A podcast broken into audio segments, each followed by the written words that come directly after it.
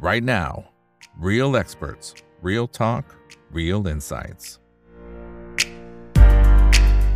สวัสดีครับ สวัสดีเพื่อนนักทุนทุกคนนะครับ นี่คือไรนาวบายอิบันพศทุกเรื่องที่นักทุนต้องรู้นะครับ และสำหรับวันนี้สิ่งที่เราต้องรู้นะครับ ก็เป็นมุมมองของพี่วีนะครับ ที่เราจะมาอัปเดตกันวิเคราะห์กันนะครับ ในหลากหลายประเด็นเลยครับนะไม่ว่าจะเป็นเรื่องของการลงทุนนะครับในมุมมองของคุณชาลิมังเกอร์เองที่เสียชีวิตไปนะครับ ตั้งแต่ในช่วงเช้าที่ผ่านมาเราก็พอจะทราบข่าวกันแล้วนะครับ แล้วก็ในมุมของการลงทุนในตลาดหุ้นไทยเองเนี่ยก็มีหลายส่วนนะครับที่เราจะต้องวิเคราะห์กันเพิ่มเติมนะครับ ทั้งเรื่องของบอทนะฮะช็อตเซลล์ต่างๆจริงๆมันเป็นแพะหรือเปล่านะฮะสำหรับตลาดหุ้นที่มันร่วงลงมานะครับหรือจริง ๆ แล้วมันมีมูลที่เราต้องมาค้นหาวิธีนะครับในการที่จะอยู่กับมันให้ได้นะครับนั่นคือสิ่งที่เราจะคุยกันกับพี่วีคุณกวีชูกิจเกษมนะครับเป็น Head of Research and Content บริษัทหลักทรัพย์พายจำกัดมหาชนนะครับ สวัสดีครับพี่วีครับผม สวัสดีครับ สวัสดีครับอีก สวัสดีท่านผู้ชมทุกท่านครับ ครับ อ่า คนไหนที่เข้ามาแล้วก็ฝากกดไลค์ กดแชร์ทุกช่องทางนะครับ Facebook YouTube Twitter Clubhouse ห้อง Open Line Chat แล้วก็ TikTok ด้วยนะครับ Facebook ไม่แน่ใจว่ารับชมได้หรือเปล่านะครับ เพราะว่า2อสวันที่ผ่านมาเนี่ยมันดูจะมีปัญหานะครับ มันไม่ขึ้นนะฮะ เดี๋ยววันนี้ขึ้นไหมลองพิมพ์เข้ามาหน่อยนะครับ คนไหนที่ดูอยู่นะครับ พยายามจะแก้อยู่แต่ว่าไม่รู้เป็นเพราะอะไรพี่บีนะครับ เออมอะเดี๋ยวนี้คไหที่ระบบยังไงก็ลองพิมพ์มาระบบ ครับ มันเพี้ยนเพี้ยนๆอยู่นะเดี๋ยวนี้มันช่องครับ เชิงหายกันพี่ก็กลัวช่องพี่หายเหมือนกันนะเนี่ย โอ้ เนี่ยนะครับต้องเออลุ้นลุ้นกันหมดเลยครับ คนทำคอนเทนใช่ต์เนี่ยใช่นะฮะอะคุณพีพีบอกว่าวันนี้มีโอกาสได้ฟังไลฟ์สดดีใจมากค่ะนะครับ งั้นเดี๋ยวเราเอาเรื่องของคุณปู่ชาลีมังเกอร์ก่อนดีไหมครับพี่พีเพราะว่าครับจริงๆมีเรื่องเยอะมากที่จะคุยนะครับเอ่อแล้วก็อ่าจริง ๆ เราทราบอยู่แล้วว่าท่านอายุเยอะ นะครับ แต่คว่ารับพอมันเกิดเหตุจริงๆมันก็เอ้ยมันก็รู้สึกใจหายเหมือนกัน คือเราครับเราอาจจะไม่ได้รู้จักมักจีอะไรเขาขนาดนั้นหรอกนะฮะเราไม่เคยเจอนะครับใช่แต่มันเหมือนกับเราจะตามเขาเรื่อยๆตามเรื่อยๆในฐานะที่เป็นมือขวาของปู่และเฟดเนี่ยนะครับครับ ในมุมของพี่วีคิดว่าเราเรียนรู้อะไรจากวิธีการลงทุนของเขาได้บ้าง แล้วก็เอามาปรับใช้ได้ที่มันเป็นแบบบทเรียนอมตะเลย อืมจริง ๆ ผมถ้าถามมาว่าแต่ผมตามงาน ของอคุณปู่ชาลีมังเจอร์มากน้อยแค่ไหนเนี่ยผมก็ไม่ได้ไม่ได้เจาะลึกไปในเรื่องของหลักการลงทุนของท่านโดยตรงนะครับ ผมก็จะเรียนรู้ผ่านจากวอร์เรนบัฟเฟตจะเป็นส่วนใหญ่นะครับ แต่เราก็รู้กันอยู่แล้วแหละว่าวอร์เรนบัฟเฟตเนี่ยก็ได้แรงจูงใจในเรื่องของการลงทุนเนี่ยจากชาร์ลีมังเจอร์ค่อนข้างเยอะ แล้วก็ จริง ๆ เนี่ยอ่าคุณมังเจอร์เนี่ยคุณปู่เนี่ย คุณปู่ชาร์ลีอะเดิมทีเดียวเกิดจริง ๆ ที่เมืองเดียวกับอือ่ามวอร์เรนบัฟเฟตนะ แล้วก็ไม่น่าเชื่อนะครับ ด้วยอ่าวาสนาที่อืม ที่ตรงกันนะนะครับ ก็จริง ๆ มังอ่าคุณปู่ชาร์ลีเองก็เคยทำงานร้านขายของชำเดียวกับวอร์เรนบัฟเฟตด้วยนะ นะครับอืมเพราะฉะนั้นเหมือนดวง จะสมพงษ์กันตั้งแต่สมัยเด็ก ๆ แต่พอเข้าสู่ช่วงวัยรุ่นเนี่ยก็ต่างคนต่างแยกทางกันไปนะครับ คุณปู่ชาลีแกก็ไปเริ่มทีเดียวนี่เรียนทางด้านแมทเมติกนะนะครับอืมอ่าที่ University of Michigan เสร็จแล้วก็มีมีสงครามก็ถูกเกณฑ์ทหารไปนะครับ แล้วก็กลับมาเอ่อมาเรียนกฎหมายที่ Harvard นะครับก็แสดงให้เห็นถึง ถ้าถ้าเอาเริ่มต้นของชีวิตวัยเรียนเนี่ย ก็อยากจะให้ทุกคนเห็นก่อนนะครับว่าหลายคนจะพูดว่าคนที่ทำสตาร์ทอัพเนี่ยอย่างบิลเกตส์หรือว่าอย่างตัวพวกมาร์คซักเกอร์เบิร์กอะไรพวกนี้ไม่ได้จบมหาวิทยาลัยนะครับ แล้วเขาก็ประสบความสำเร็จผมก็กลัวว่าเด็กๆ ก็จะไปคิดว่าคนที่ประสบความสำเร็จไม่จำเป็นต้องจบมหาลัยก็ได้ แต่อย่าลืมมองในมุมกลับนะนะครับว่าทั้งวอร์เรนบัฟเฟตเอง แล้วก็คุณปู่ชาร์ลีเองอะเขาก็จบ มหาวิทยาลัยชื่อดัง แล้วก็เรียนเก่งกันซะด้วยนะครับ ทั้งสองคนเลยเพราะฉะนั้นการเรียนรู้หรือการศึกษาในเบื้องต้นเองเนี่ยมันก็เป็นจุดสตาร์ทที่ดีในแง่ของในแง่ของการที่เราจะประสบความสำเร็จอะไรสักอย่างหนึ่งนะครับ ซึ่งทั้งสองท่านทั้งปู่ทั้งสองคนนะครับ ก็แสดงให้เราเห็นละแต่ในสิ่งที่วอร์เรนบัฟเฟตได้รับอิทธิพลจากคุณปู่ชาลีเยอะ หรือเพื่อนเขานะครับที่เขาเรียกว่ามือขวาของวอร์เรนบัฟเฟตเลยเนี่ยหลักๆเลยคือวอร์เรนบัฟเฟตเขาพูดเองนะครับเขาบอกว่าอ่าชาลีเนี่ยได้มาเปลี่ยนแนวคิดในการลงทุนของเขาอย่างสิ้นเชิงนะครับจากเดิมเนี่ยเขาพยายามหาหุ้นที่แบบธุรกิจธรรมดาก็ได้ แต่ขอให้มีราคาถูกนะครับ แต่อ่าปู่ชาลีเนี่ยก็มาบอกเขาว่าเฮ้ยไม่จำเป็นนะ เราควรจะหาบริษัทที่แข็งแกร่งนะครับ บริษัทใหญ่นะครับแล้วก็มีพื้นฐานที่มั่นคงมีแบรนด์ที่ดี แม้ว่าราคาจะไม่ลงมาถูก เพราะว่าบริษัทพวกนี้เนี่ยถึงเวลาที่จะเกิดวิกฤตอะไรจริงๆเนี่ยราคาไม่ค่อยลงมาเท่าไหร่ครับก็ถือว่าซื้อได้ไม่จำเป็นต้องรอแบบไปบาร์เกนหรือว่าไปต่อรองราคาอะไรขนาดนั้นนะครับนั่นคือที่มาว่าทำให้ Berkshire Hathaway เนี่ยได้ถือครองหุ้นอย่าง โคคาโคล่าด้วยแนวคิดใหม่ของชาลีมังเจอร์นะครับ ก็ได้โคคาโคล่ามาได้ Procter and Gamble มาอะไรประมาณนี้ครับ ซึ่งตรงเนี้ยเป็นสิ่งหนึ่งที่ที่เราได้เรียนรู้นะครับผ่านวอร์เรนบัฟเฟตด้วยก็คือสังเกตว่าเขาก็จะลงทุนในบริษัทที่มีแบรนด์เนมที่ค่อนข้างแข็งแกร่งนะครับ แล้วก็มีความยั่งยืนในตัวธุรกิจ แล้วก็หาจังหวะ ที่ดีในการที่จะเข้าไปลงทุนในบริษัทเหล่านั้น ซึ่งเราเห็นตัวอย่างชัดเจนมาก ๆ ก็คือการซื้อหุ้น Apple ในยามที่ PE ประมาณสัก 12-13 เท่าในยามที่ตอนนั้นทุกคนก็กลัวกันเรื่องของสตีฟจ็อบปรากฏว่าวันนี้ก็พิสูจน์แล้วนะครับว่าเป็นการลงทุนบริษัทใหญ่ ๆ มีแบรนด์เนมที่ดีนะครับในราคาที่เหมาะสม อันนี้คือสิ่งที่เราเรียนรู้เรื่องที่ 2 เรื่องแรกก็คือเรื่องการศึกษา เรื่องที่ 2 ก็คือเรื่องของแนวคิดในการลงทุน ซึ่งเรียบง่ายมากนะครับเรียบง่ายมาก แต่ทรง ประสิทธิภาพสูงมากเรื่องเรื่องที่สามที่ที่คุณปู่ชาลีเนี่ยฝากไว้ก็คือ ท่านเป็นคนที่ศึกษารอบด้านมากครับ ทุกเรื่องเป็นเรื่องที่ท่านสนใจหมดเลยไม่จำกัดเฉพาะเรื่องของการลงทุนเท่านั้น จริง ๆ ท่านเป็นทนายนะครับ ทางด้านอสังหาริมทรัพย์ก่อนที่จะมาทำงานกับวอร์เรนบัฟเฟตนะครับก่อนหน้านี้ก็เรียนทางด้านคณิตศาสตร์ ก็อาจจะเก่งคำนวณด้วยนะครับ แต่ สิ่งที่พิสูจน์ให้เห็นในการประสบความสำเร็จในระยะยาวคือเขามีความรู้เยอะมากครับเชื่อไหมครับว่าบ้านที่เขาอยู่วันนี้ครับที่ชาลีมังเจอร์ก่อนจะเสียชีวิตนะครับเป็นบ้านที่เขาออกแบบเองนะครับนะฮะสร้างเองนะก็คือเขาเป็นสถาปนิกเองเลยแหละนะครับแล้วไม่ใช่แค่เรื่องของ architecture เท่านั้นที่เขาชอบนะครับเขาชอบเรื่องประวัติศาสตร์เขาชอบฟิสิกส์เขาชอบหลายเรื่องมากนะครับ ซึ่ง เขาก็พูดเองนะครับว่าไอ้ความรู้ที่เขาผสมประสานกันมาจากความรักในการที่จะเรียนรู้อะไรใหม่ ๆ เนี่ย มันก็ทำให้เขาเรียนรู้แล้วก็สามารถที่จะหาบริษัทที่มีพื้นฐานที่ดีได้ด้วยความรู้ที่เขาสะสมเพิ่มขึ้นเรื่อยๆ ถึงแม้ว่าจะเกี่ยว หรือไม่เกี่ยวข้องกับการลงทุนก็ตาม เพราะฉะนั้นเรื่อง knowledge ก็มีความสำคัญที่สุดนะครับเรื่องที่สี่ที่เราเรียนรู้กับคุณปู่ชาลีนะครับ ก็คือว่าสังเกตให้ดีนะครับว่าสินถึงแม้ว่าเขาจะลงทุน มาเหมือนกับวอร์เรนบัฟเฟตนะครับ หลายคนก็คิดว่าน่าจะร่ำรวยถึงแม้ว่าจะไม่สู้วอร์เรนบัฟเฟตแต่ก็น่าจะสูสีนะครับ แต่จริงๆห่างกันไกลมากนะครับ เพราะว่าที่มีการรายงานสินทรัพย์ หลังจากที่ท่านเสียชีวิตแล้วเนี่ยก็มีสินทรัพย์อยู่ประมาณสัก 2,700 ล้านเหรียญสหรัฐนะครับ เทียบไม่ได้เลยเนาะกับเป็นหมื่นๆล้านของวอร์เรนบัฟเฟตนะครับห่างกันหลายเท่า อันดับความร่ำรวยในโลกของชาลีมังเจอร์ของคุณปู่ชาลีเนี่ย ก็อยู่ประมาณสัก2,000ตำแหน่งที่2,000กว่านะครับในขณะที่วอร์เรนบัฟเฟตเนี่ยก็ติดหนึ่งในสิบมาตลอดเพราะฉะนั้นเห็นไหมว่าสินทรัพย์มันต่างกัน แต่หลักๆที่ทำให้สินทรัพย์ของอคุณปู่ชาลีน้อยกว่าวอร์เรนบัฟเฟตเนี่ยส่วนหนึ่งเป็นเพราะว่าคุณปู่ชาลีเนี่ยแกเป็นคนที่ชอบบริจาคนะครับบริจาคมหาวิทยาลัย บริจาคสมาคม บริจาคการกุศลต่างๆค่อนข้างเยอะนะครับ ซึ่งท่านก็ถือคติครับว่ามีแล้วต้องให้นะครับไม่จำเป็นที่จะต้องแบบ โหร่ำรวยอะไรขนาดแบบ ต้องมีเงินเยอะมากขนาดนั้น อะไรที่ให้ได้เราก็ควรจะให้อะไรที่คืนสู่สังคมได้ ก็ควรจะให้คืนสู่สังคมมันทั้งหมดทั้งปวงนี่มันเหมือน คือผมไม่เคยคิดว่าว่าว่ามันเหมือนกันโดยบังเอิญหรือว่าจริง ๆ แล้วเพราะแต่อาจจะเป็นเพราะว่า value investor มันก็จะมีนิสัยที่คล้ายๆ กัน เพราะว่าจริงๆผมก็ไม่ได้ไม่ได้ตามชาลีมังเจอร์ ผมตามวอร์เรนบัฟเฟตมา 20-30 ปี แต่ชาลีมังเจอร์เนี่ยผมผมไม่ค่อยได้ตาม เพียงแต่ว่ามันรู้ทีหลังว่าเออแนวทางในการดำเนินชีวิตเนี่ยมันก็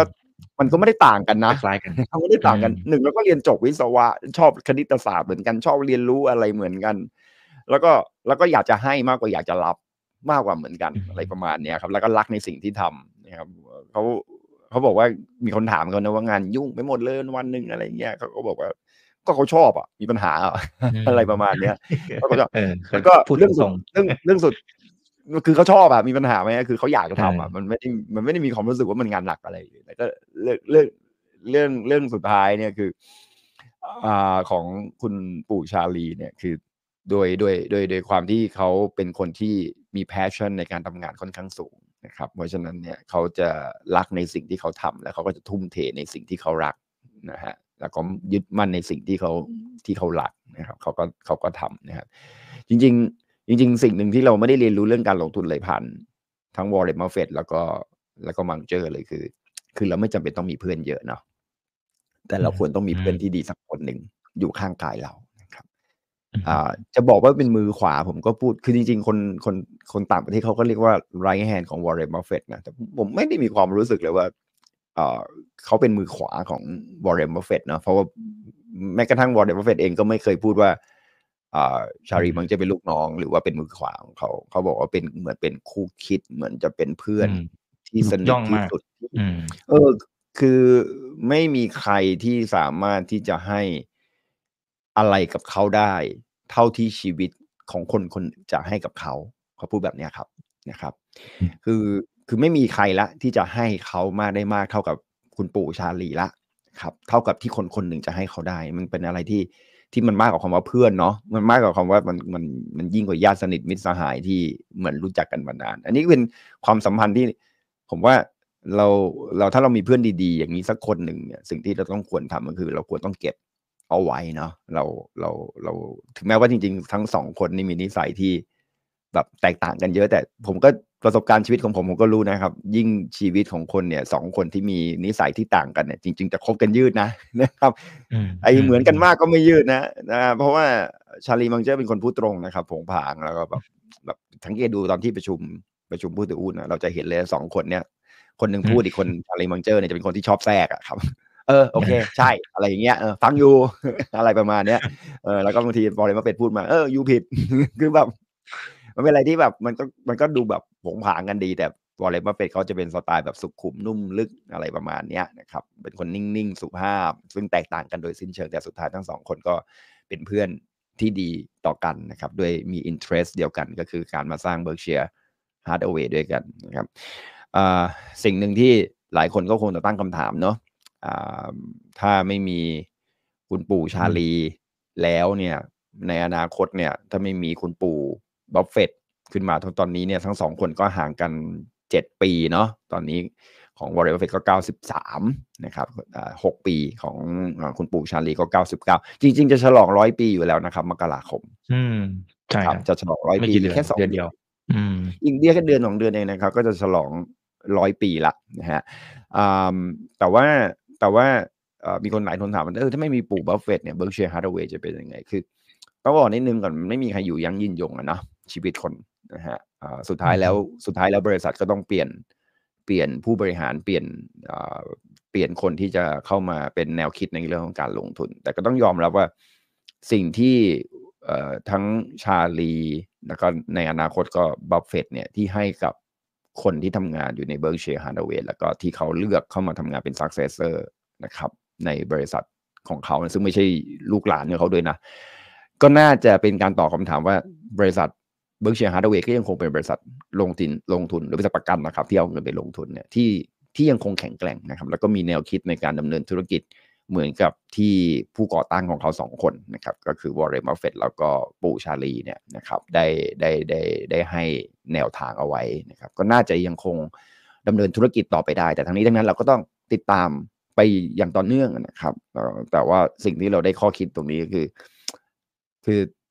live a legacy อะ เป็นสิ่งที่สำคัญมากเลยนะ เพราะว่าเราต้องยอมรับจริงนะว่ามันมี 4L ใช่ไหมที่พี่วิพูดในประจำนะ มันมี love มันมี live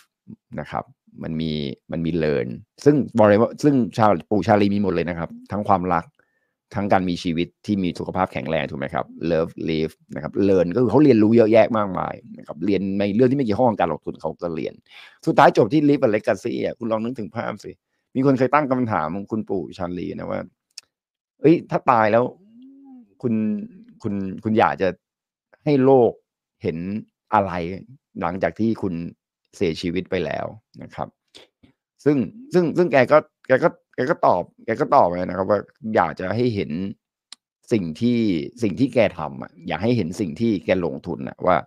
ว่าว่าว่ามันว่ามันเป็นบทเรียนที่ดีกับคนรุ่นหลังนะครับ อันนี้คือคือการ live เลกาซีเลยอะ ยากนะ การที่คนคนหนึ่งเนี่ยจะจากไปแล้ว แล้วมีคนกล่าวถึงเยอะขนาดนี้นะ มีคนพูดถึงเยอะไม่แพ้กับสตีเฟนฮอว์คิงเลยเนาะนะครับที่ที่มีคนพูดในวงการของฟิสิกส์อันนี้ก็คือวงการของการลงทุนครับนั่นก็เป็นเป็นสิ่งที่ผมเชื่อว่าการเสียชีวิตของคุณปู่ชาลีเนี่ยมันมันมันฝากอะไรไว้ให้กับพวกเราในหลาย ๆ เรื่องเรื่องเกี่ยวกับบทเรียนในเรื่องของการลงทุน นะครับส่วนพวกเราก็ลงทุนตามถ้าใครเป็น VI นะครับผมเชื่อว่าการลงทุนในรูปแบบของทั้งสองท่านเนี่ยมันเป็นการลงทุนที่เรียบง่ายมากเลยนะครับ แล้วมันก็จะเข้าสู่ช่วงของการพิสูจน์เลยว่าเฮ้ยตลาดหุ้นตอนนี้มันเป็นแบบเนี้ยครับ ถ้าเราเรียนรู้จากสองท่านเนี้ย เราจะมีความรู้สึกว่าตลาดที่เป็นแบบเนี้ย มันมันปกติมากเลยนะนะครับตลาดหุ้นขึ้นหุ้นลงเนี่ย มันเป็นเรื่องที่แบบธรรมชาติมาก มันก็ผ่านมา จนไม่รู้จะผ่านมายังไงละก็อดทนไปครับ เราขอให้มั่นใจว่าเราถือหุ้นพื้นฐานดีก็น่าจะน่าจะช่วยให้เรายึดมั่นกับแนวทางการลงทุนของเราได้ อ่าครับอ่าแล้วมันมีมันมีข้อคิดในการลงทุนของทั้งคุณปู่ชลีมังเกอร์นะครับกับคุณปู่บัฟเฟตในแง่ไหนที่พี่บีหยิบเอามาใช้นะครับ แล้วมันเป็นอมตะต่อให้มันผ่านการเวลานู่นนี่มีเทคโนโลยีเข้ามาแทรกมีวิกฤตนู่นนี่นั่น แต่มันมีแกนนะฮะมันมีแกนที่มันเอ้ยถ้ายึดเอาไว้เนี่ยสามสี่ข้อตรงเนี้ย ฮ้ยคุณรอดนะครับ แต่เวลาต้องต้องใช้เวลาในการพิสูจน์คือจริง ๆ มันมีข้อเดียวนะอีก ที่ที่พี่ยึดเนี่ยนะครับ คือคือคือพี่คือมีในแง่ของการลงทุนเนี่ยพี่พยายามยึดหลักของของเขาอะนะว่าเขาจะพูดเสมอว่าสุดท้ายแล้วไม่ว่าจะยังไงก็ตามเนี่ย จงหาบริษัทที่สามารถที่จะขึ้นราคาสินค้าได้ยามที่ต้องขึ้น ซึ่งมันตอบโจทย์ได้ทุกอย่างเลยนะใช่มัน คือมันตอบโจทย์ได้ทุกอย่างเลยว่า เอ้ย คุณมีแบรนด์เท่านั้นคุณจะทำได้ คุณเป็นบริษัทที่เป็นผู้นำในตลาดนั้นๆ เท่านั้นถึงถึงคุณจะทำได้ คุณต้องเป็นบริษัทที่มี competitive advantage จริง ๆ นะ คือความความได้เปรียบในเชิงการแข่งขันจริง ๆ นะ คุณถึงจะทำได้ เพราะนั้นคือมันเป็นการขึ้นราคาสินค้าในยามที่คุณต้องขึ้นได้เนี่ย มันเป็นบทพิสูจน์ที่ดีมากเลยนะครับ หรือแม้กระทั่งมันก็ตอบคาถามได้ด้วยว่า เขาไม่จำเป็นต้องลดราคาสินค้าด้วยนะ ในยามที่เกิดวิกฤตเศรษฐกิจ ซึ่งบริษัทเหล่านี้เป็นบริษัทที่ผมก็จะตั้งคำถามอยู่ตลอดเวลาได้ว่า เฮ้ยยามที่มันเกิดวิกฤตเศรษฐกิจหรือยามที่เศรษฐกิจกำลังเติบโตในบริษัทพวกนี้เนี่ยสามารถที่จะขึ้นราคาสินค้าได้อย่างต่อเนื่องหรือไม่นะครับหรือว่าสามารถที่จะรักษาอัตรากำไรขั้นต้นได้อย่างยั่งยืนมากน้อยแค่ไหน ถ้าเราตอบคาถามตรงนี้ได้เนี่ยผมคิดว่ามันก็จะเลือกบริษัทที่สามารถที่จะตอบโจทย์ได้ อันนี้เป็นหลักที่ที่ผมยึดมาตลอดนะนะครับ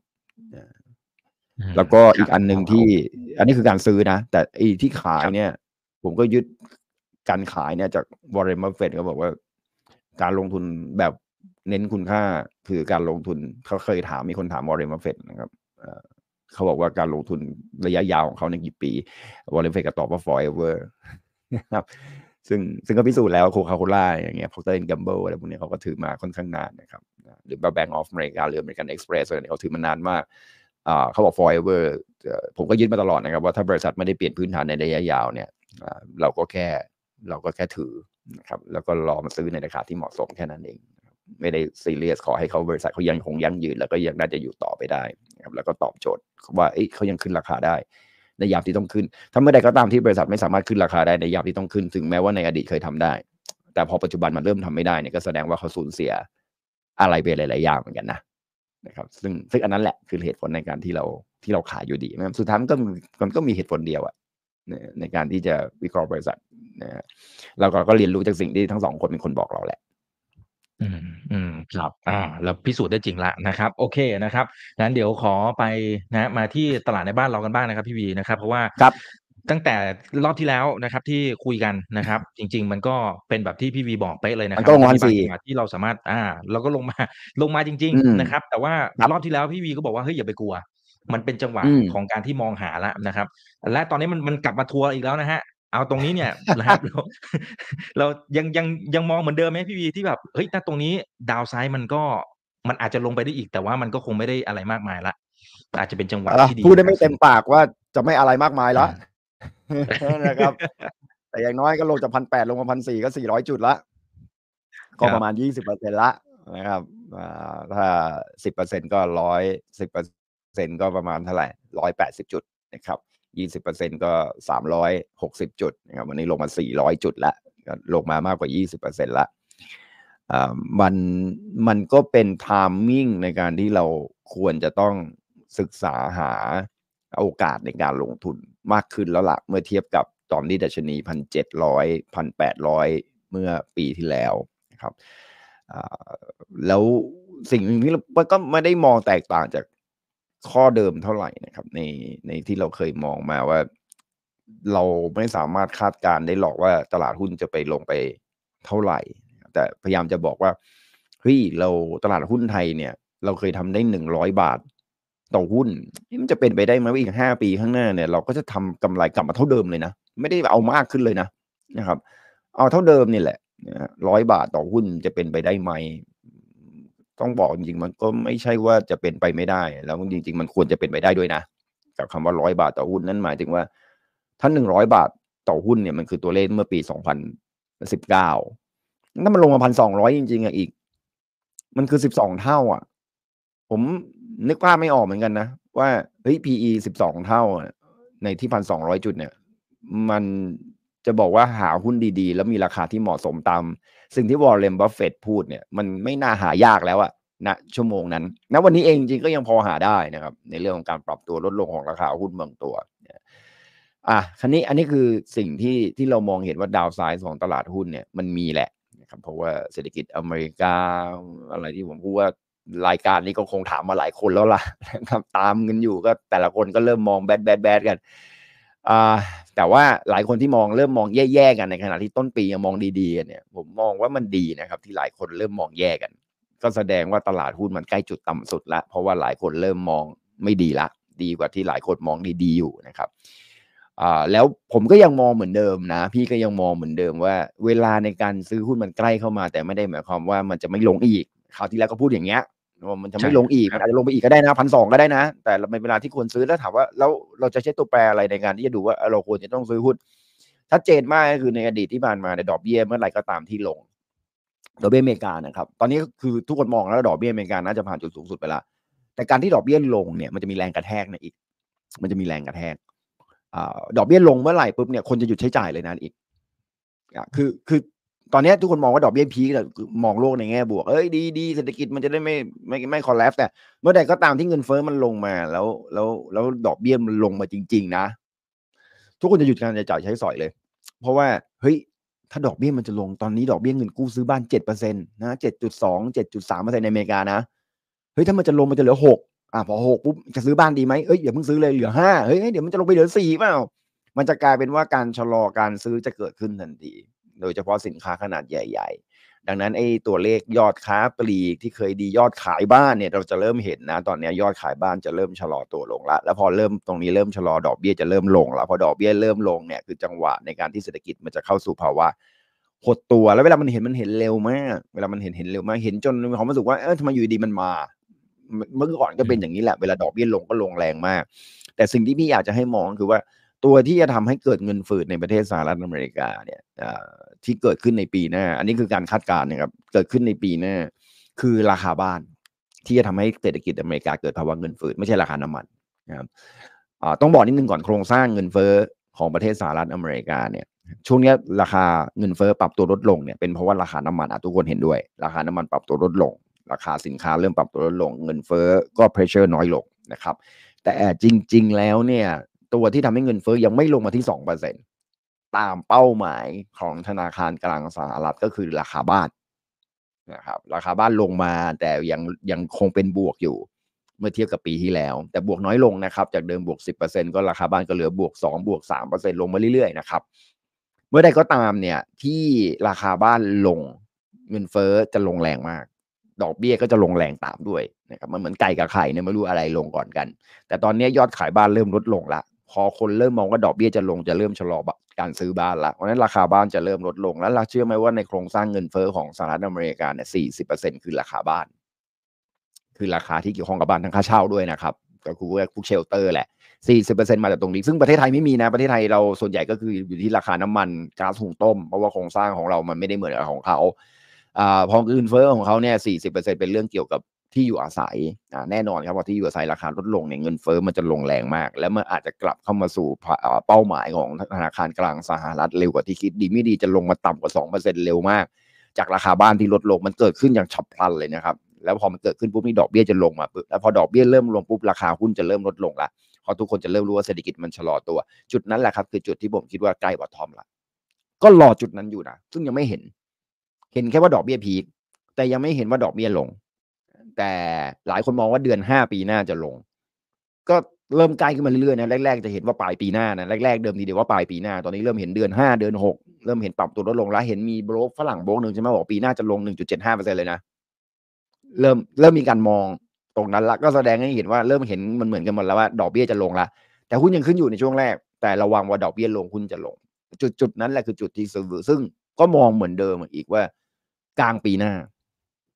นะครับ จากนี้ไปจนถึงกลางปีหน้าจะเป็นจุดที่เราสามารถที่จะทยอยเก็บหุ้นได้นะแต่สิ่งที่ผมเชื่อก็คือว่าปลายปีหุ้นจะขึ้น ไม่ได้ไม่ได้มองว่าหุ้นจะลง คือตอนนี้มันหนึ่งสามแปดศูนย์อะไรเนี่ยก็แล้วแต่ผมว่าปลายปีต้นปีหุ้นจะขึ้น เพราะว่าเรามีกองทุนใหม่ด้วยเนาะแล้วก็เดี๋ยวเดือนธันวาคมเนี่ยพรุ่งนี้แล้วนะครับอีกสองวันเองเนี่ยต่างประเทศเขาจะไปหยุดยาวแล้วนะครับปล่อยเข้าไปเถอะเดี๋ยวเขาก็ขายน้อยลงแล้วนะครับแรงขายน้อยลงกองทุนมีแรงซื้อมากขึ้นแฮปปี้ นะครับก็แล้วก็หุ้นใหญ่ ๆ ก็น่าจะกลับขึ้นใหม่ๆได้ ซึ่งก็น่าจะหนุนให้ตลาดหุ้นเนี่ยปรับตัวเพิ่มขึ้น แต่สถิติที่ดีอีกไหนๆเราก็แชร์กันแล้วเนี่ยเราเราเราแชร์กับสิ่งร้ายๆว่าปีหน้าหุ้นลง แต่ไม่แน่นะปีหน้าหุ้นลงเนี่ย แต่ปีหน้าตลาดหุ้นอาจจะปิดบวกก็ได้อ๋ออ๋ออะแต่ว่ามันไม่ได้หมายถึงว่าอืมไม่ได้หมายถึงว่าตลาดหุ้นระหว่างจะไม่ลงนะ อ่า ระหว่างครับทางสมมติอ่าสมมติถ้าตลาดหุ้นลงไปพันสองจริงๆ ปิดพันสี่ห้าสิบก็บวกนะอืมถูกป่ะคือครับข้อดีของการลงเนี่ย อีกรู้ไหมว่าจากสถิติตลาดหุ้นไทยนะครับ อันนี้แค่สถิตินะครับอ่าไม่ได้ปัจจัยพื้นฐานนะสถิติเนี่ยตั้งแต่ปี 1998 ก็คือหลังจากต้มยำกุ้งเป็นต้นมานะครับเพราะช่วงก่อนต้มยำกุ้งเนี่ยตลาดเราจะมั่วมากนะครับตลาดหุ้นไทยเรายังใหม่ยังเฟรชคนที่ลงทุนยังไม่มีความรู้ ยังโลภเหมือนคริปโตช่วงแรกๆแหละนะครับโอ้ปั่นกันขึ้นมา 1,789 จุด PE 20 30 เท่าไม่สนใจลุยตอนนั้นก็ยังเราไม่มี knowledge นะครับแต่ว่าพอเรามี knowledge หลังจากต้มยำกุ้งมาปุ๊บเนี่ย 1998 เป็นต้นมาจนถึงปี 2023 เนี่ยจนปัจจุบันเนี่ยสถิติเนี่ยเราไม่เคยติดลบติดต่อกัน 2 ปีติดนะ ไม่เคยนะ 199 หลังจากต้มยำกุ้งมาตั้งแต่ 1998 เราติดลบปีหนึ่ง ปีถัดไปจะจะบวก ถ้าจะบวกได้แค่ปีเดียว ปีถัดไปติดลบ แล้วมันก็จะบวกอีกสองสามปีต่อมาเพราะฉะนั้นถ้ามองในเชิงสถิติ ปีนี้ลบชัวร์แล้วล่ะ คงไม่มีปฏิหารนะครับปฏิหารไม่มีจริงอ่าเราน่าจะติดลบประมาณสักสิบห้าบวกลบนะ ประมาณนี้ นั่นหมายถึงว่าเฮ้ย ถ้าปีหน้าลงไปอีก มันก็จะกลายเป็นว่าปีนี้ลงสิบห้าปีหน้าลงไปอีกห้าเปอร์เซ็นก็ลงยี่สิบแล้วนะลงยี่สิบเปอร์เซ็นเพราะฉะนั้นเป็นไปได้ไหมว่าเฮ้ยเราลงไปขนาดนี้ แล้วตลาดหุ้นในช่วงปลายปีเนี่ยมันอาจจะตีกลับขึ้นมาหนึ่งพันสี่ร้อยห้าสิบพันห้าก็ได้นะ สุดท้ายตลาดหุ้นปีหน้าก็จะบวกอยู่ดี ตามสถิติก็คือเราลบแค่ปีเดียว แล้วก็ปีถัดไปก็จะบวก เป็นไปได้ เป็นไปได้ ถามต่อมาว่าแล้วตลาดหุ้นมันจะลงไปเหมือนแบบโควิด หรือมันจะลงไปเหมือนกับต้มยำกุ้ง หรือว่าสับพลามไหมก็ต้องยอมรับนิดนึงช่วงโควิด เป็นอะไรที่เราอย่าไปวัดเลยเนาะ มันเป็นสิ่งที่เราเราวัดไม่ได้วันนั้นเป็นปัจจัยใหม่เลยนะ เป็นปัจจัยที่เราไม่เคยเจอมาก่อนเลยนะอย่างโควิด แต่วิกฤตเศรษฐกิจที่เป็นวิกฤตทางด้านการเงินแบบนี้เป็นวิกฤตที่เราเจอเจอบ่อยนะ แล้วจีนเนี่ยเห็นได้เลยว่า เนี่ยเห็นไหมสังเกตให้ดีนะ จีนเนี่ยเวลาลงลงเร็วไหมเร็วมากนะคือเวลาเกิดวิกฤตนี่มันอยู่ดีมันมาก็แบบปุ๊บปุ๊บปุ๊บปุ๊บแล้วดูดิตอนนี้ธนาคารเงาอีกแล้วว่าอะไรอะยังไม่มันมันมาจากไหนอะไรเงี้ยแต่จริงธนาคารเงาเนี่ยพูดมาก่อนหน้านี้แล้วนะในประเทศจีนอสังหาริมทรัพย์มา อยู่ดีมาก็มาปุ๊บปุ๊บปุ๊บปุ๊บเต็มไปหมดเลยอะ แล้วก็ตลาดหุ้นจีนก็ลบเละเทะไปหมดเลยอะคำถามคือมันก็ไม่เคยมีใครมองจีนแย่ขนาดนี้มาก่อนนะ ยังจำได้ตอนที่เปิดโควิดช่วงต้นปีอะอีกจำได้ใช่ไหมตอนนี้ก็ต้องเชียร์หุ้นจีนกันแบบโอ้อีลุ่งโอ้ลุงนังเลย ใช่ทุกคนเฮอะครับเออเออ เปิดประเทศแล้วโว้ย ลุยหุ้นจีน เป็นไงล่ะ สิ่งที่เราเห็นมันมันเปลี่ยนไปหน้ามือเป็นหลังมือเร็วอืมขนาดนั้นเลยอะ เช่นเดียวกันตลาดหุ้นอเมริกามันก็จะเกิดแบบเนี้ยครับ อยู่ดีๆหน้ามือมันก็จะกลายเป็น หลังมือพึบเดียวเหมือนกันแล้วเวลามันลงมันก็จะลงพึบเดียวเหมือนกัน แต่คำถามมันคือแล้วตลาดหุ้นไทยเราจะลงได้แรงขนาดไหมเราก็ต้องไปเปรียบเทียบกัน สมมติถ้าเทียบกัน subprime แล้วกันซึ่งเป็นวิกฤตเศรษฐกิจทางด้านการเงินเป็นปกติเราลงมา 50%ในวันนั้น ต้องบอกนิดนึงก่อนในวันนั้นเนี่ยเราเรามี net buy ของต่างประเทศ เราตัด naked short ออกไปก่อนนะครับซึ่งเดี๋ยวอีกบอกว่าจะถามด้วยเรื่องนี้ผมก็ไม่กล้าตอบเดี๋ยวตลาดโทรมาอีกนะฮะแต่ว่าสิ่งหนึ่งที่ที่ที่ที่เราเห็นก็คือฝรั่ง ต่างชาติเนี่ยถือหุ้นไทยเราเยอะมากนะครับ ในช่วงสัปดาห์หลายแสนล้านเลยแหละ น่าจะเจ็ดแสนล้านเลยแหละเน็ตบายนะครับ สะสมมาเรื่อยๆ ก่อนที่จะเกิดวิกฤตสัปดาห์พอเกิดวิกฤตในอเมริกาปุ๊บเนี่ยเงินมันก็ถูกยกกลับครับ เงินมันก็ไหลออกจากตลาดหุ้นโดยไม่มีเหตุและมีผลอยากขายก็ขายนะครับทั้งที่บริษัทเนี่ยกำไรดีด้วยในปีที่เกิดวิกฤตสัปดาห์แต่ก็เขาก็จะขายหุ้นอยู่ดีแหละ แล้วก็วิ่งเอาเงินเนี่ยกลับไปที่ประเทศอเมริกาเพื่อไปช่วยทางโน้นเหมือนกัน ดังนั้นเนี่ยภาพที่เราเห็นก็คือว่ามันก็คงจะเกิดประเด็นอย่างนี้เกิดขึ้นถ้าเขามีวิกฤตจริงๆมันก็ไหลกลับ เพียงแต่ว่าวันนี้ตลาดหุ้นไม่ได้มีเม็ดเงินจากต่างประเทศ อยู่เยอะมาก เมื่อเทียบกับในอดีตจริงๆแทบไม่มีเลยดีกว่า จะมีบ้างก็อยู่ในตลาดตราสารหนี้แต่ก็ไม่ได้เยอะนะครับเทียบกับประเทศเพื่อนบ้านเราถือว่าค่อนข้างน้อย ดังนั้นเนี่ยแรงขายแรงๆจากนักลงทุนต่างชาติเนี่ย มันไม่มีเพียงแต่ว่า ตอนที่ลงมารอบนี้เนี่ย ไม่มีแรงขายจากต่างประเทศ แต่ทำไมหุ้นมันลงแรงจัง ก็ต้องบอกนิดนึงมันก็ไม่มีแรงซื้อเหมือนกัน มันก็ไม่มีแรงซื้อเหมือนกัน เพราะว่าคุณขายมาไม่เยอะหรอกอ่าโอเค แสนล้าน ถือว่าปกติมากเลยนะการขายปีละแสนล้านเนี่ย ปีแล้วซื้อแสนห้านะครับหุ้นยังไม่ขึ้นเลย ปีนี้ขายแสนล้านหุ้นลงไม่ต้องอะไรว่าโหดร้ายกับประเทศไทยกันนะในปีแล้วคุณซื้อแสนหนึ่งคุณไม่ขึ้นขึ้นแค่เปอร์เซ็นต์เดียวปีนี้คุณขายเท่าเดิมเลยนะที่เมื่อเทียบกับปีซื้อ มันเหลือพันสองอะจะบอกว่าเนกเก็ตช็อตก็ได้นะแต่ว่าคือ คือ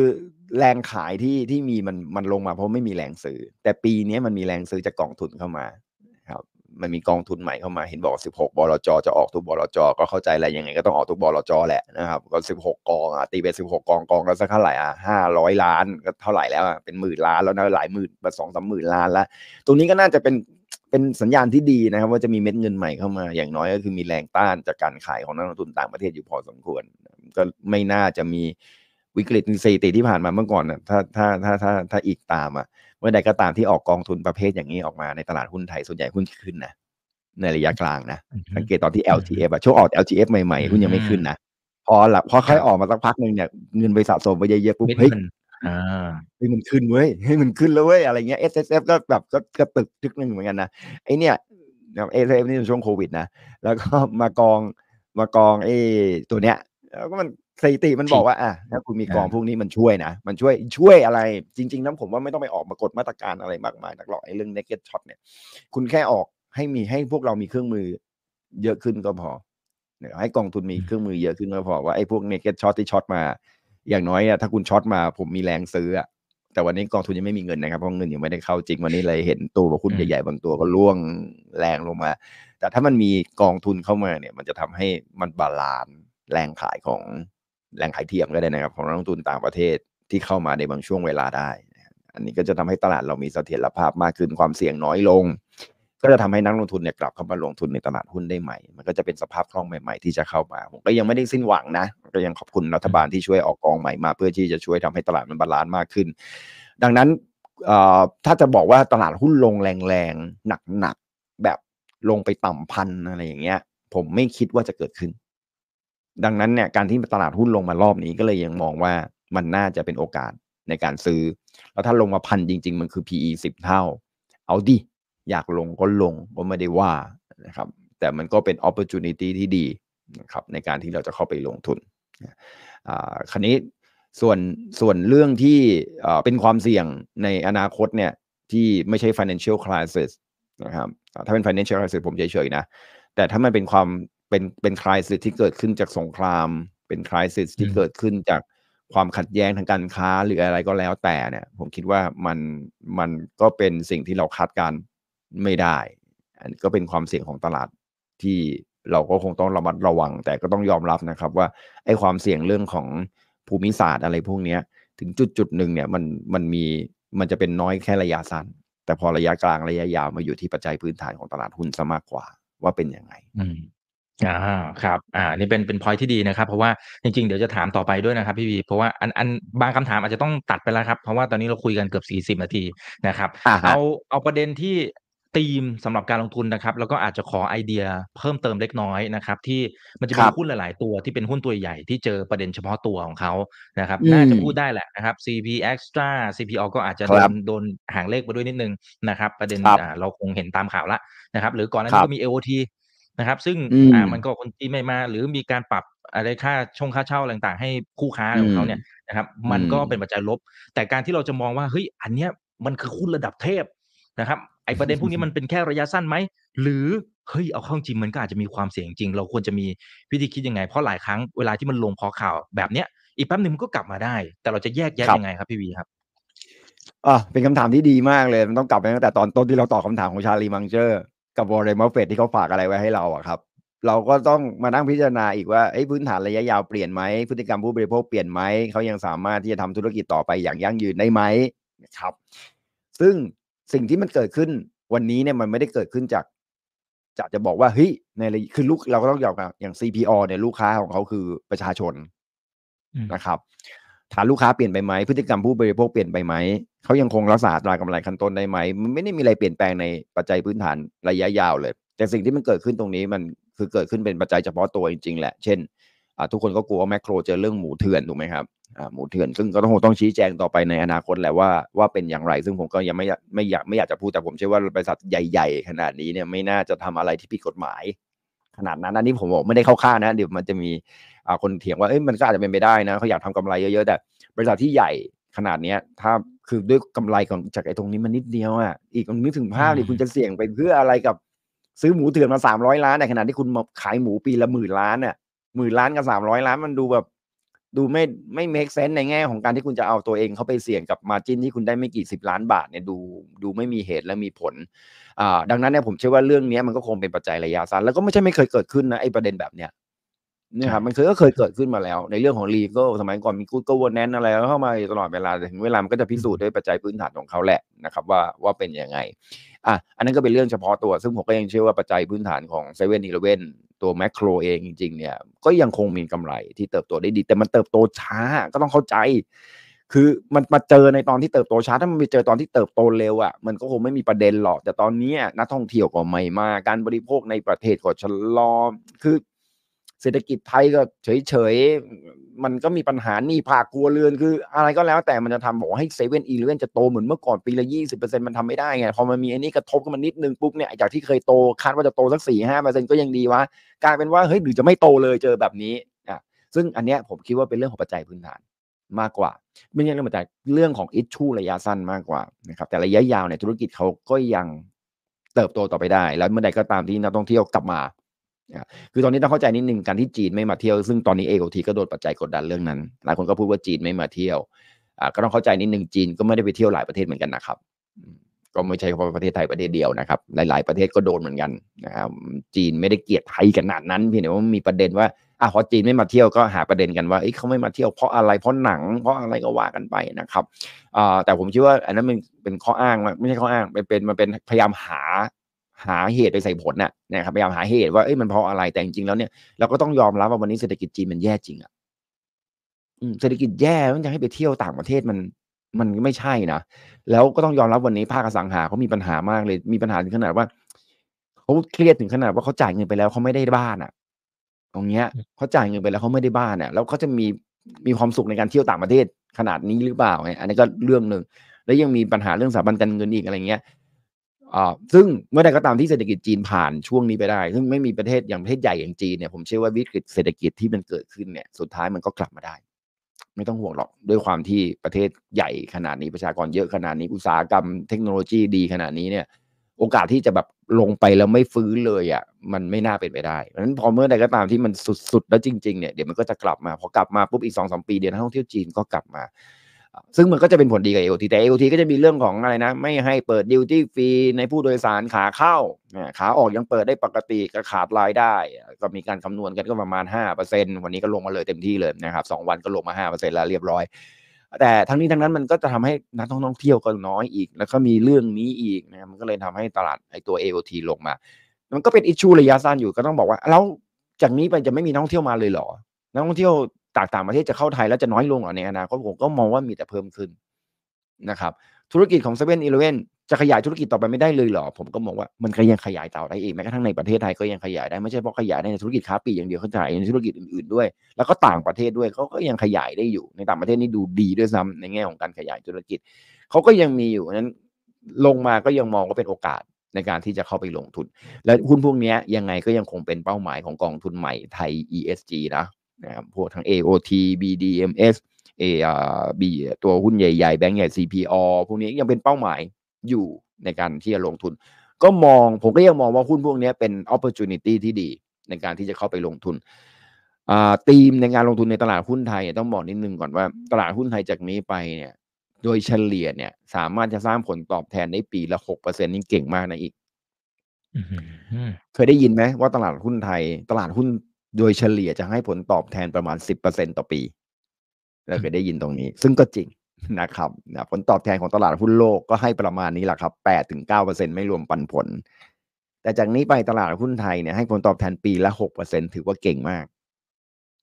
มันเราจะไปคาดหวังผลตอบแทนจากตลาดหุ้นว่าเซ็ตอินเด็กจะวิ่งไปสองพันภายในสองปีเป็นไปไม่ได้นะ มันมันมันไม่เห็นคุณไม่มีทางเลย อย่าไปคาดหวังขนาดนั้น เอาเอาปีหน้าปิดให้ได้พันห้าปีถัดไปปิดได้พันเจ็ดผมมองว่าเก่งแล้วนะ ไม่ต้องไปมองถึงหนึ่งเจ็ดห้าศูนย์เลยปีหน้า ไม่ต้องมองขนาดนั้น เราไม่ได้มีศักยภาพในการโตขนาดนั้น เพียงแต่ว่า ถ้าเราซื้อได้ในราคาที่ถูก เช่นเราซื้อได้ตอนพันสองแล้วบอกว่าขึ้นไปพันเจ็ดมันก็ happy นะเว้ยมันก็ถือว่าได้ต้นทุนที่ถูก แล้วถามว่าธีมไหนในประเทศไทยก็ต้องเป็นธีมที่แบบคือผมมองว่าต้องไม่ใช่ธีมที่บังคับให้เกิดประเทศไทยเราไม่สามารถบังคับอะไรให้เกิดได้แล้วนะ เนี่ยผมก็ยังหมั่นไส้ซอฟต์พาวเวอร์อยู่นะเรามีซอฟต์พาวเวอร์เต็มไปหมดก็พยายามจะไปบังคับให้เกิดนู่นนี่นั่น ไม่ต้องไปบังคับซอฟต์พาวเวอร์คือ อย่าไปบังคับ มันต้องเป็นมันก็คือละมุนน่ะ คือไอ้มันเป็นภาษาดิกชันนารีไทยก็เจ๋งมากเลยนะพลังละมุนนะครับ คือมันละมุนน่ะ คือไม่ต้องไปบังคับมันให้เกิดมันมาเอง แล้วคุณก็สนับสนุนให้มันไปต่อ อันนั้นน่ะคือพลังคือซอฟต์พาวเวอร์แต่ผมไม่ได้ผมไม่ได้บอกซอฟต์พาวเวอร์นะผมผมบอกว่าถ้าลงทุนเนี่ยลงทุนในทุนในในธีมอุตสาหกรรมที่มันไปได้ด้วยตัวของมันเองขับเคลื่อนได้ตัวของเขาเองโดยที่ไม่มีภาครัฐต้องมาสนับสนุนแบบจ๋าขนาดนั้น เข้าใจไหมถ้าคุณหาตรงนี้ได้เนี่ยนั่นก็คือสิ่งที่ประเทศไทยจะเป็นนะครับ แล้วโตมากกว่าอุตสาหกรรมอื่นๆอะอะไรที่มั่งที่คือตอนนี้คุณบอกได้เลยประเทศไทยเราได้โตได้ด้วยการเติบโตที่ปีนึงไม่เกินแบบเศรษฐกิจไทยโตสองถึงสามเปอร์เซ็นต์ต่อปีคุณคาดหวังได้แค่นี้ ต่อให้ดิจิตอลวอลเล็ตคุณดันได้สี่เปอร์เซ็นต์ปีถัดไปก็เหลือสองดีไม่ดีหนึ่งดีไม่ดีหดตัวด้วยเอา ถ้าคุณจะทำจริงๆนะเพ ราะฉะนั้นโดยเฉลี่ยคุณก็หวังได้เต็มที่ปีการเติบโตของเศรษฐกิจได้ปีละสามเปอร์เซ็นคุณต้องทำใจนะครับ ว่ามันก็ได้แค่นี้คุณไม่มีอุตสาหกรรมขนาดใหญ่ คุณไม่มีเทคโนโลยี คุณได้แค่ปลายน้ำที่มันลงทุนแค่นั้นเอง เพราะฉะนั้นคุณจะไปคาดหวังว่าให้ยมันจะโตโตได้เยอะมันไม่ได้ ต่อให้เศรษฐกิจเอางี้ตลาดเศรษฐกิจไทยเนี่ย GDP คือสิบเจ็ดล้านล้านนะอีกสิบเจ็ดล้านล้านหนึ่งเปอร์เซ็นคือเท่าไหร่อะใช่ป่ะแสนเจ็ด หนึ่งอ่าแสนเจ็ดแสนเจ็ดอ่าคุณให้โตสามเปอร์เซ็นต์เท่าไหร่สองเปอร์เซ็นต์ก็สามแสนสี่สามแสนสี่อะห้าแสนล้านอะปีนึงโตห้าแสนล้านเอาจากไหนมาโตอะห้าแสนล้านบาท ถูกป่ะโครงสร้างพื้นฐานลดลงปีเท่าไหร่อะรัฐบาลจ่ายเงินปีเท่าไหร่อะโครงสร้างพื้นฐานประชาชนบริโภคได้ปีเท่าไหร่แล้วคุณจะให้เพิ่มปีละห้าแสนล้านบาทเฮ้ยมันไม่ได้ง่ายนะมันไม่ได้ง่ายขนาดนั้นนะฮะดังนั้นเนี่ยนี่ขนาดใส่ดิจิตอลวอลเล็ตเข้าไปห้าแสนล้านบาทเนี่ย ก็ได้แค่นั้นอะสามเปอร์เซ็นคิดดูดิมันก็ไม่ได้เยอะอะไรมากมายขนาดนั้น เพราะฉะนั้นคือจะไปคาดหวังเยอะๆไม่ได้ แต่ธุรกิจที่มันจะโตได้โดยธรรมชาติของมันเองเนี่ยเช่นอะธุรกิจท่องเที่ยวนี่โตด้วยธรรมชาติของมันเองถูกปะไม่ต้องไปบีบบังคับมันมาก ตอนที่จีนเข้ามาผมถามนิดนึงคุณไปบีบให้จีนเข้ามาปะยูดีมาเอง ไม่มีใครแบบไปคาดหวังว่าจีนจะเข้ามาอยู่ดีเขาก็เข้ามาเองนะครับ จะบอกว่าคือเขาเข้ามาแล้วก็บอกว่าเป็นหนังเรื่องอะไรสักเรื่องหนึ่งจะได้ไหม เหมือนหลงทางในกรุงเทพหรืออะไรทั้งอย่าง Lost in Thailand อะไรอย่างเงี้ย Lost in Thailand ก็จริงๆ อาจจะไม่ใช่ก็ได้นะครับ เหมือนตอนนี้ที่บอกว่าหนังเรื่องอะไรที่ทำให้คนจีนไม่เข้ามาเรื่องอะไรเบสอะไรทั้งอย่างหนึ่งครับผมก็จำชื่อเรื่องไม่ได้อ่าแต่คนจีนอยู่ดีเข้ามาเราก็สนับสนุนหน่อยคนจีนก็เข้ามาเยอะขึ้นอ่าตอนแรกตอนที่จีนไม่มาเนี่ย อยู่ดีปีที่แล้วปีนี้ อินเดียเข้ามาเยอะมากถูกไหมครับแล้วคุณเคยคาดหวังเหรอคุณ คุณถามจริงเหรอคุณคุณไปสนับสนุนให้อินเดียเข้ามา ไม่มีเขาเข้ามาเองสล็อตเครื่องบินวางเขาก็เข้ามาเยอะขึ้นอินเดียเศรษฐกิจก็โตดีแล้วเข้ามาประเทศไทยมันก็ไม่ได้แพงมาก แล้วก็คนอินเดียก็เยอะด้วยนะครับ อันนี้มันคือสิ่งที่ที่เกิดขึ้นอะมันสิ่งที่ที่มันมันมาเป็นธรรมชาติ แล้วต่อให้มีอินเดียเดี๋ยวก็มีประเทศอื่น แล้วต่อให้อินเดียหายไปเดี๋ยวจีนก็เข้ามาใหม่เดี๋ยวรัสเซียเข้ามานี่อยู่ดีตะวันออกกลางก็เข้ามาช่วยเราอีกเห็นปะ เนี่ยมันคือมาโดยธรรมชาติมันอย่างหรือธุรกิจเรื่องของ medical hub มีใครเคยไปสนับสนุน medical hub แบบรุนแรงบ้างไหมในประเทศไทย แต่ว่าประเทศไทยอยู่ดีๆ ถ้าใครถามบอกว่าเอ๊ะประเทศไหนบ้างในโลกนี้ที่มี medical hub ดีที่สุดในโลก บอกได้เลยประเทศไทยคือติดหนึ่งในสามนะนะครับอันดับหนึ่งคืออเมริกาอันดับสองคือเกาหลีอันดับสามคือไทย medical hub ในโลกนะครับ world medical hub นะครับใครจะไปคิดว่าประเทศไทยติด world medical hub เป็นอันดับสามเจ๋งไหมเห็นปะนี่มันคือธุรกิจที่เราไม่ได้บังคับ มันโดยประเทศมันมันวิ่งมาทางนี้โดยโดยธรรมชาติของมันเอง อาจจะอาจจะแบบด้วยมาด้วยโครงสร้างในอดีตที่เรามีหมอเยอะมีพยาบาลโรงพยาบาล มีโรงเรียนพยาบาลเยอะอะไรประมาณนี้มันก็เลยทำให้เรามีโครงสร้างพื้นฐานในด้านการรักษาพยาบาล โอเค เราจำนวนหมอเยอะ แต่ถ้าเทียบกับ word for price ที่เขาจะเข้ามานักท่องเที่ยวที่จะเข้ามาเป็นแสนคนเนี่ยมันก็พอรับได้นะครับมันก็มีโรงพยาบาลเอกชนที่รับได้ หรือประเทศไทยมาอยู่ดีๆมีอุตสาหกรรมเป็นรถยนต์เข้ามา เอาอันนี้อีก ถ้าคุณไปฝืนธรรมชาติด้วยการสนับสนุนเซมิคอนดักเตอร์ คุณคิดว่าเขาจะเข้ามาไหม หลายคนก็บอกว่า เนี่ยไปเข้าเวียดนาม อ้าว ก็เวียดนามคือเราว่าทำไมเวียดนามเขาเขาบังคับให้เกาหลีใต้ หรือจีนเขาไปลงทุนในเวียดนามปะเรื่องของเซมิคอนดักเตอร์ไม่ได้บังคับ ไม่ได้บังคับ มาเองสนับสนุนทำไมอยู่ดีมา ก็ประเทศเวียดนามเขามีแร่หายากอะเขามีวัตถุดิบในการผลิตเซมิคอนดักเตอร์ แล้วคุณจะไม่ไปอะแล้วคุณจะมาประเทศไทยที่มีสังกะสีอย่างนี้เหรอมันไม่ได้ทำมันเป็นเซมิคอนดักเตอร์เขาก็ไม่มา แต่คำถามคือแล้วทำไมมารถ EV ทำไมมาประเทศไทยอ่าเราผลิตพวงมาลัยขวานะเราเป็นสิ่งที่ที่เกิดขึ้นในประเทศไทยคือเราเป็นโลจิสติกที่ดีนะเรามีอาเซียนโอเค จีนก็มีแร่หายากส่งลงมาหาเราได้นะครับนั่นหมายถึงว่าประเทศไทยเราเป็นภูมิศาสตร์ที่โดยธรรมชาติมันมีเสน่ห์ของมันอยู่แล้วเนี่ยมันก็เลยทำให้เกิดภาพของโลจิสติกที่จะเกิดขึ้นในอนาคตก็เลยมีรถ EV เนี่ยเข้ามาแล้วเผอิญ เผอิญเนี่ยไม่รู้ด้วยความโชคดีหรืออะไร โดยทำไมว่าประเทศไทยดันมีไฟเหลือเฟืออีก อะ ซึ่งเนี่ยสังเกตไหมว่ามีข่าวว่า Amazon Microsoft Google ขอลดค่าไฟทำไมเขามาขอลดค่าไฟทำไมเขาขอลดค่าไฟเคยคิดบ้างไหมถ้าไม่สำคัญเขาจะขอลดไหมค่าไฟเนี่ย คือถ้ามันไม่สำคัญไม่แน่นอนเขาคงไม่ขอลดครับรู้แล้วใช่ไหมว่า cloud business ใช้ไฟเปลืองขนาดไหน รู้ใช่ไหม มันห้ามล่มนะ มันต้องมีระบบไฟอืมหลัก ระบบไฟสำรองต้องทดแทนกันได้ทันทีนะนะซึ่งประเทศไทยเป็นประเทศที่คนด่าว่าไฟไฟแพง แต่ไฟแพงมันแลกมาด้วยไฟเหลือนะครับมันเลยเหลือพอเหลือปุ๊บเนี่ยไอธุรกิจที่เกี่ยวกับ Data Center ก็เลยเข้ามาที่ประเทศไทย เพราะว่าคุณไปพม่าคุณไปแถบนี้นะ คุณไปพม่าคุณไปเวียดนามเวียดนามวันนี้ไฟยังตกอยู่นะ โรงงานอุตสาหกรรมยังแย่งยังแย่งไฟกันอยู่นะ ไม่ต้องพูดถึงพม่ากัมพูชาลาวเลยนะอ่าอินโดนีเซียกับฟิลิปปินส์ไม่สามารถเป็นโลจิสติกได้นะ เพราะเขาเป็นเกาะไม่มันเหลืออยู่ประเทศเดียวแล้วเนี่ย สิงคโปร์เล็กเกินไปเนี่ยเหลืออยู่ประเทศเดียวแล้วอะที่ที่จะเป็นแหล่งโลจิสติกที่ดี ก็เลยกลายเป็นว่าบริษัทก็มีเสน่ห์อย่าไปบอกว่ารัฐบาลชุดนั้นหรือชุดนี้เป็นคนเอาเข้ามาเลย มันมีเสน่ห์ด้วยตัวของเขาเองเขาก็นั่งดูอ๋อไอเนี่ยประเทศเนี้ยมันน่าจะลงทุนที่สุดอะอีก อืมมันก็เหมือนหุ้นอะไอเนี่ยนะมีเสน่ห์มันก็เลยเขาก็เลยเข้ามาลงทุนเพราะฉะนั้นโลจิสติก Data Cloud ที่เข้ามาจากต่างประเทศเนี่ยมันแสดงให้เห็นว่าเรารถ EV ที่เข้ามาเนี่ยแสดงว่าเรามีอะไรที่เหมือนกันว่า เอ๊ะจุดไหนนะที่ทำให้เรามีความได้เปรียบแล้วคนอยากจะมาลงนั่งทุนต่างประเทศมา ไฟไงทั้งหมดทั้ง EV แล้วต่อไปเราจะมีพลังงานแสงอาทิตย์ถูกปะ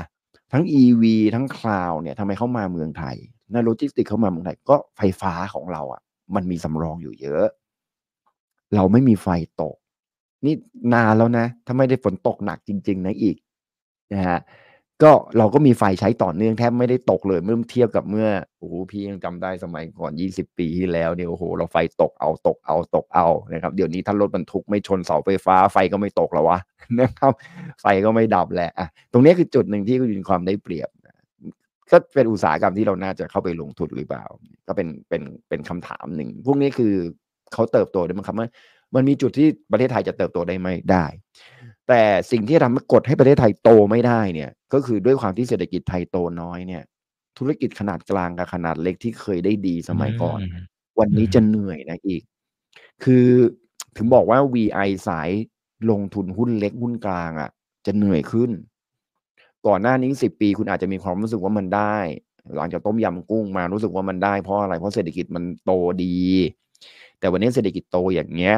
มันคือเวลาของปลาใหญ่กินปลาเล็ก มันยากมากเลยอะนั่นคือนั่นคือว่าสุดท้ายแล้ว นั่นคือคำสอนของเอ่อเราก็ต้องมาคิดของคุณปู่ชาลีกับวอร์เรนบัฟเฟตเนาะจงเลือกบริษัทที่มีอำนาจในการต่อรองได้สูงก็เลยเหลือแต่บริษัทใหญ่ ๆ แล้วล่ะ ที่อยู่ในประเทศไทยที่จะอยู่รอดได้ บริษัทกลางขนาดเล็กจะถูกกลืน จะทำให้บริษัทขนาดใหญ่อยู่ได้ โดยธรรมชาติของมันเอง ไม่ต้องไปนั่งบอกว่ารัฐบาลขึ้นค่าลงค่าแรงนั้นคือตัวเร่ง แต่โดยธรรมชาติด้วยเศรษฐกิจที่โตขนาดเนี้ยใหญ่ ๆ เท่านั้นที่จะมีสายปานยาวๆแล้วอยู่ได้ ส่วนบริษัทเล็ก ๆ SME อะไรพวกเนี้ยจะเหนื่อยถามว่าอยู่ได้ไหมได้ แต่ถามว่าจะโตได้ไหมยาก หรือมันอาจจะอยู่ไม่ได้เลยก็ได้อะอีกปีเรื่องหนึ่งปีหน้าที่อาจจะทำให้หุ้นลง เป็นรอบสุดท้ายก็คือภาวะตลาดหุ้นกู้นะตราสารหนี้ระวังไว้นิดนึงอืมครับ ครับอ่า Default อเมริกาเลยนะปีหน้า ใช่ใช่คืออืมคือเรื่องนี้เป็นยังเป็นความลับสวรรค์อยู่นั่นอีกยังเป็นความลับอืมสวรรค์อยู่ แต่ดอกเบี้ยได้สูงขนาดนี้นะอ่าก็ก็กลัวอยู่เหมือนกันว่าจะมีบริษัทไหนบ้างในอนาคตที่ไม่สามารถที่จะรีไฟแนนซ์หุ้นกู้ตัวเองได้ ไม่ใช่เฉพาะประเทศไทยนะครับ ในในประเทศจีนเกิดไปแล้วนะ ตอนนี้รีไฟแนนซ์หุ้นกู้ไม่ได้เต็มไปหมดเลยนะครับ แล้วก็ล้มละลายกันเละจนธนาคารก็เริ่มมีปัญหา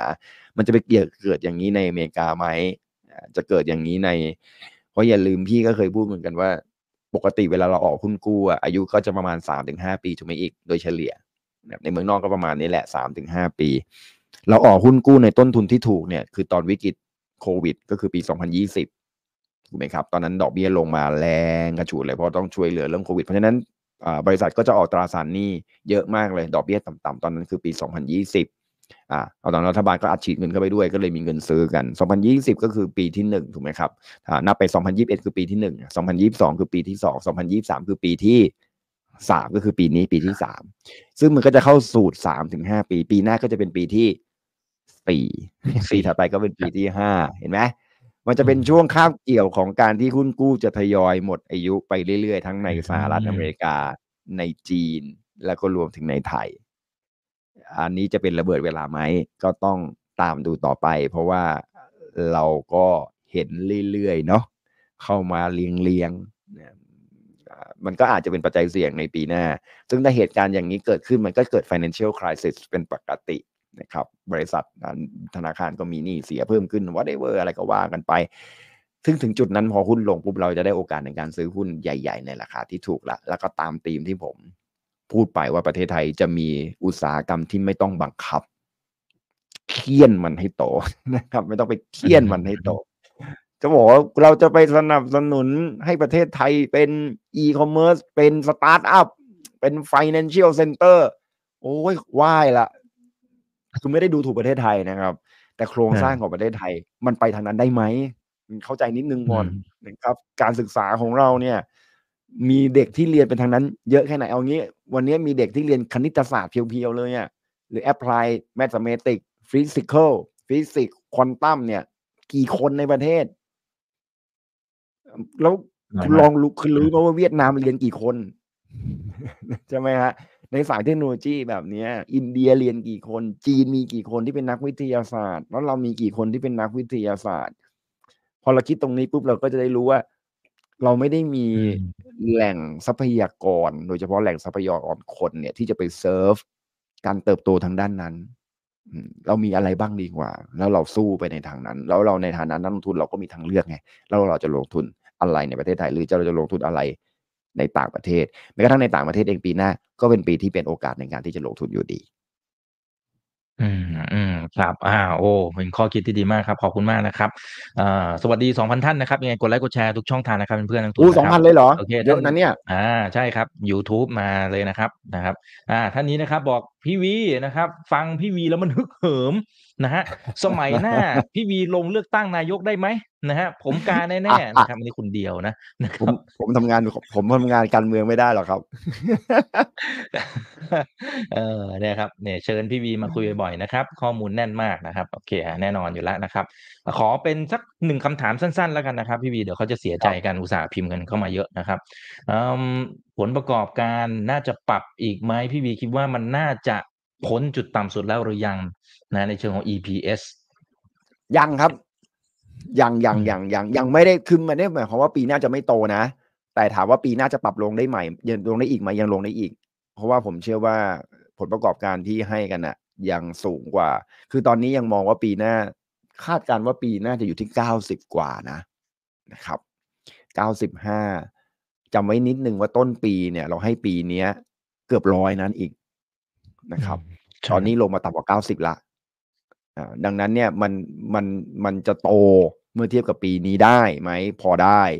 แต่จะถามว่ามันจะเท่าเข้าไปถึงที่เขาประมาณการจะเฉียวเฉียวร้อยไหมผมคิดว่ายาก ผมคิดว่ายากอืมอ่าดังนั้นเนี่ยอ่ามีโอกาสที่จะถูกปรับประมาณการกำไรลงได้อีกอืมนะครับหรือแม้กระทั่งมีดิจิ t a ลวอลเล็ตมันก็อาจจะกระตุ้นให้กำไรเพิ่มขึ้นได้ในระยะสั้น แต่ปีถัดไปกำไรสุทธิก็จะกลับมาเท่าเดิมอยู่ดี ดังนั้นอย่าไปคาดหวังว่ากำไรสุทธิจะจะยังไม่ผ่านจุดต่ำสุด ยังมีโอกาสที่จะลงได้อีกนะครับแต่ว่าน่าจะถ้าผมจะถามว่ากำไรสุทธิจะเทิร์นอราวได้จริง ๆ เมื่อไหร่เนี่ยผมก็ยังมองว่าเป็นปี 2025 นะนะครับ ปีหน้าอยังแต่ปี 2025 น่าจะเริ่มดีขึ้นละปลอบใจไว้นิดนึงแล้วกัน เพิ่มความฮึกเหิมตลาดหุ้นเวลาเกิดวิกฤตมันจะเกิดไว นะครับ เวลาวิกฤตมันจะไวมาก ไวแบบปีเดียวจบ ไม่คือยิ่งผ่านเวลาผ่านไปวิกฤตจะเร็วขึ้นทำไมมันไม่อีก คือเมื่อก่อนนี้บางทีบอกหุยต้มยำกุ้งเราตั้งสี่ปีนะพี่วีอ่าแล้วแต่พอผ่านเวลาผ่านไปเรื่อยๆเนี่ยวิกฤตมันเร็วขึ้นอย่างอย่าง subprime เนี่ยสารนะครับปีเดียวจบอืมใช่ไหม subprime จริงๆปีเดียวนะ ปี 2008 แล้วก็หุ้น rebound เลย ลงปีเดียวนะครับ อ่า .com เนี่ยลงสองปี อันนี้นะเพราะแบบ subprime หนักนะ แค่ปีเดียว โควิดสามเดือนเอง โควิดสามเดือนเองนั้นที่หุ้นลงแป๊บเดียวเอง rebound ใหม่ละ มันวิกฤตมันเร็ว เพราะว่าตลาดเนี่ย มัน move เงินเร็ว กว่าเมื่อก่อนเยอะ เงินมันถูก move ได้ไวมากจาก asset หนึ่งไป asset หนึ่งจาก asset หนึ่งไป asset หนึ่งจากประเทศหนึ่งไปประเทศหนึ่งเร็วมาก เห็นได้จากตรงไหน เห็นได้จากที่วันเนี้ยเรา ทำธุรกรรมทางด้านการเงิน เร็วกว่าสมัยก่อนไหมมหาศาลนะฮะซึ่งอันเนี้ยมันทำให้การ move ของเงินมันเร็ว ก็เลยทำให้เวลาเกิดวิกฤตเนี่ยมันจะเกิดเร็ว แต่แรงนะ แต่จบไวแล้วก็จะฟื้นตัวได้เร็วผมก็เลยมองว่า ถ้ามันจะจบก็จบปี 2024 เลย ถึงแม้จะเลวร้าย แต่มันก็จะดีขึ้นในปี 2025อืมอืมอืมคอันรับนี้อ่าถือว่าถ้เป็นมันคำปลอบใจแล้วกันเนาะว่าถ้าปีหน้าลงอ่าจริงเนี่ยเดี๋ยวเรามาทยอยทยอยเป็นซื้อหุ้นโอกาสกัน ครับ อ่า เป็นโอกาสที่ดีนะครับ โอเคคนะรับครับ ขอบพระคุณมากครับพี่บีนะครับ ทุกๆครั้งที่มานี่ก็เติมพลังครับให้ผมกับขอบนักคุลณงทุมานกไปครัพร้อบมๆกันด้วยนะครับ แล้วก็เติมความรู้ครับด้วย คนไหนที่เข้ามาตอนท้ายกดแชร์ไว้แล้วก็ไปดูตั้งแต่ตอนต้นนะครับ นี่คือไรนาวใบอิบันพศทุกเรื่องที่นักลงทุนต้องรู้ครับ วันนี้สวัสดีครับพี่บีครับ